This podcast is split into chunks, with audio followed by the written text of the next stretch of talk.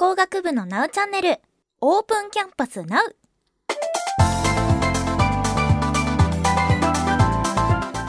皆さんこんにちは。工学部のナウチャンネル、通称ナウチャをお聞きくださりありがとうございます。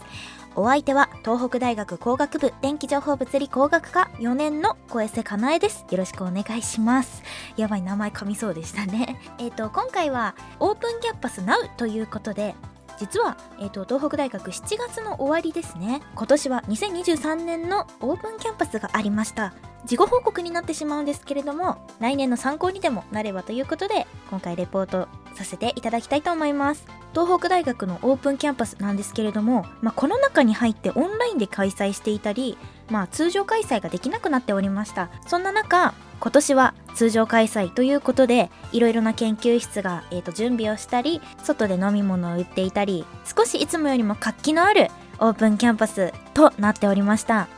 えっと、私が今回見てきたのは、えっと、私の研究室もオープンキャンパスに参加して、例えば訪れてくださった高校生の皆さんや、学部のさんねん生かよねん生くらいで研究室に配属されるんですけれども、どの研究室がいいかなって、えっと、大学生が見に来るっていうのもあるので、えっと、その対応をしたりも私もしていました。なんですけれども、私実は今回は、えっと、電気情報物理工学科と材料系、建築系、化学バイオ系、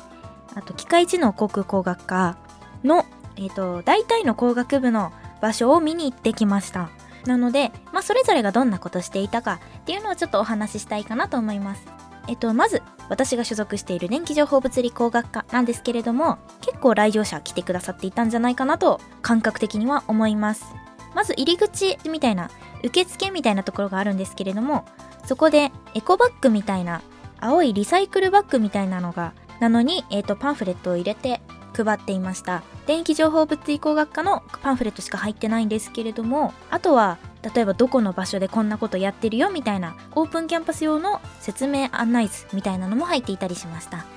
なので、まずオープンキャンパスに来たら、えーと、各学科でそういうの配ってるんですけど、それをもらうっていうのがいいかもしれません。で、電気情報物理工学科では各研究室が、えーと、各研究室のある場所で、えーと、対応をしていました。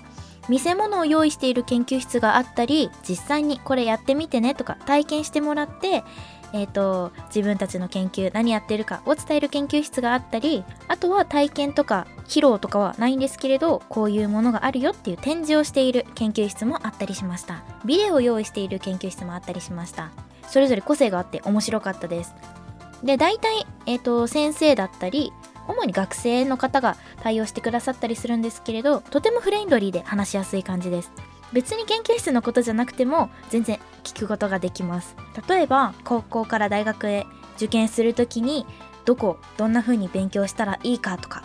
例えば迷ってるんですけどここはどう思いますかとかっていうのを聞いても全然対応してくれます。ただ、えっと、研究室でいろんな学生さんとお話しする、大学生とお話しするっていうのもありなんですけれども、工学部の大きい学食の近くに学生とお話ができるエリアみたいなテントが設けられていて、まあ、そこを活用するのもありかなと思いました。ちなみに学食は、えーと、お昼時はすごく混みましたね。営業時間が短いんですね。なので、まあ、それもあるし、あとは外部の方がすごく来る。東北大生は東北大の生協の組合に入っていると、えっと、アプリで決済ができるっていうサービスが一部あるんですけれども、高校生だったり保護者の方はそれが使えなかったりするので、現金でのお支払いとなるんですね。まあ、それも踏まえて購買とか学食はだいぶ混んでいる印象がありました。ちょっと時間をずらして食べるっていうのがおすすめだと思います。ちょっと話がそれましたが、電気情報物理工学科はそんな感じでした。えっと、化学バイオ系のオープンキャンパスはなんか実験とかができたみたいで、ただそれは予約制でした。えー、予約制といっても、えー、当日参加登録制でしたので、受付に行ってもし空いてる枠があれば見学したいと申し込めば案内していただけるという形になっていました。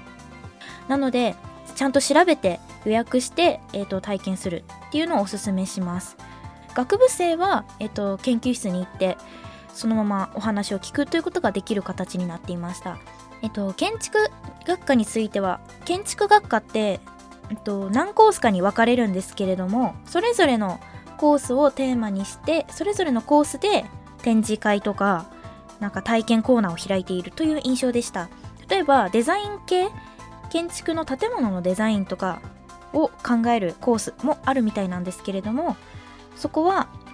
えっといろいろ体験コーナーとか一緒にこういうの作ってみようみたいなコーナーを設けたり、あとは実際に学生が考えたレプリカみたいなのを作品を展示していたりというのもありました。材料系のオープンキャンパスもそのような感じでした。材料系では入り口で、えー、と水を配っていました。えー、と今回のにせんじゅうさんねんのオープンキャンパスはとても暑かったんですね。すごい猛暑日でした。なので、まあ、入り口で水とパンフレットを配っていたりしました。で、材料系はほとんど展示、ポスターで研究を展示したり、あとは実物が置いてあったりっていうのがすごく多かったです。簡単に実演してみてこんなことができるんですよみたいなのがすごく分かりやすかった印象があります。で、機械一の航空工学科の方も見に行ったんですけれども、こちらはすごく建物をまたがって開催されていた印象がありました。いくつか機械一の航空工学科の建物あるんですけれども、それぞれの建物で、えー、例えばこっちの建物では自動車のピストンとかを展示しているとか、ここは理工学系のことをやっているとかっていう風に、えっと、いろいろな場所でいろいろな発表がありました。ここも実演形式が多かったり、まあ、いろいろポスターがあったりとても面白かったです。で、工学部全体としては、えっと、たまに、えっと、研究室見学に行った時とかオープンキャンパスでどっか寄ったりとかした時に、ここの研究室でこういう材料を使って何々をしていますみたいなのの紹介の一環として、何々で作られたしおりですみたいなお土産がもらえたり、何々の技術を使ったキーホルダーですみたいなお土産がもらえたりっていう場所もあったので、ぜひいろいろ回って楽しんでいただきたいと思います。えっと、最後に開催されていた様子なんですけれども、ふつかかんでオープンキャンパス今年は開催されたんですけれども、いちにちめの方が人数が多かったかなという印象がありました。ふつかめもだいぶお客様来ていただいていたんですけれども、いちにちめの特に午前中からもう結構皆様来てくださっていたりしました。ただオープンキャンパスちゃんと、えーと、終了時刻が今年はじゅうろくじだったんですけれども、じゅうろくじまでちゃんと各研究室対応しておりますので、まあそんなに焦らないでいちにち楽しんでいただければなと思います。いちにち回るんだったら、えーと、じっくり見るんだといちにちじゃ足りないかもしれないです。いちにち回っても、まあ、工学部全体ではなく、例えば何々学科に絞ってみるとかだったら全然いちにちで足りると思います。あとは、えっと、工学部はだいたいにねん生の後半とかさんねん生ぐらいかな、専門科目が始まると、その工学部の等があるオープンキャンパスとか開催される青葉山東キャンパスというところで授業が行われるんですけれども、いちにねん生の頃はそこではなく川内キャンパスというところで授業が行われるんですね。なので、もし時間があったらそっちのオープンキャンパスの見学も行くっていうのも面白いと思います。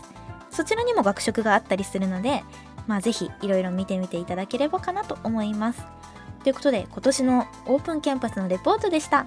来年もきっと盛況するんだろうなと私は思ったので、えー、来年もちゃんとした説明ができるよう研究頑張ろうと思います。ということで、えっと、今回はここまでとしたいと思います。オープンキャンパスの ナウ でした。次回もお楽しみに。えー、では、お別れの時間となりました。ここまでは電気情報物理工学科、高瀬かなえがお送りいたしました。お聞きいただきありがとうございます。工学部の ナウ チャンネルでした。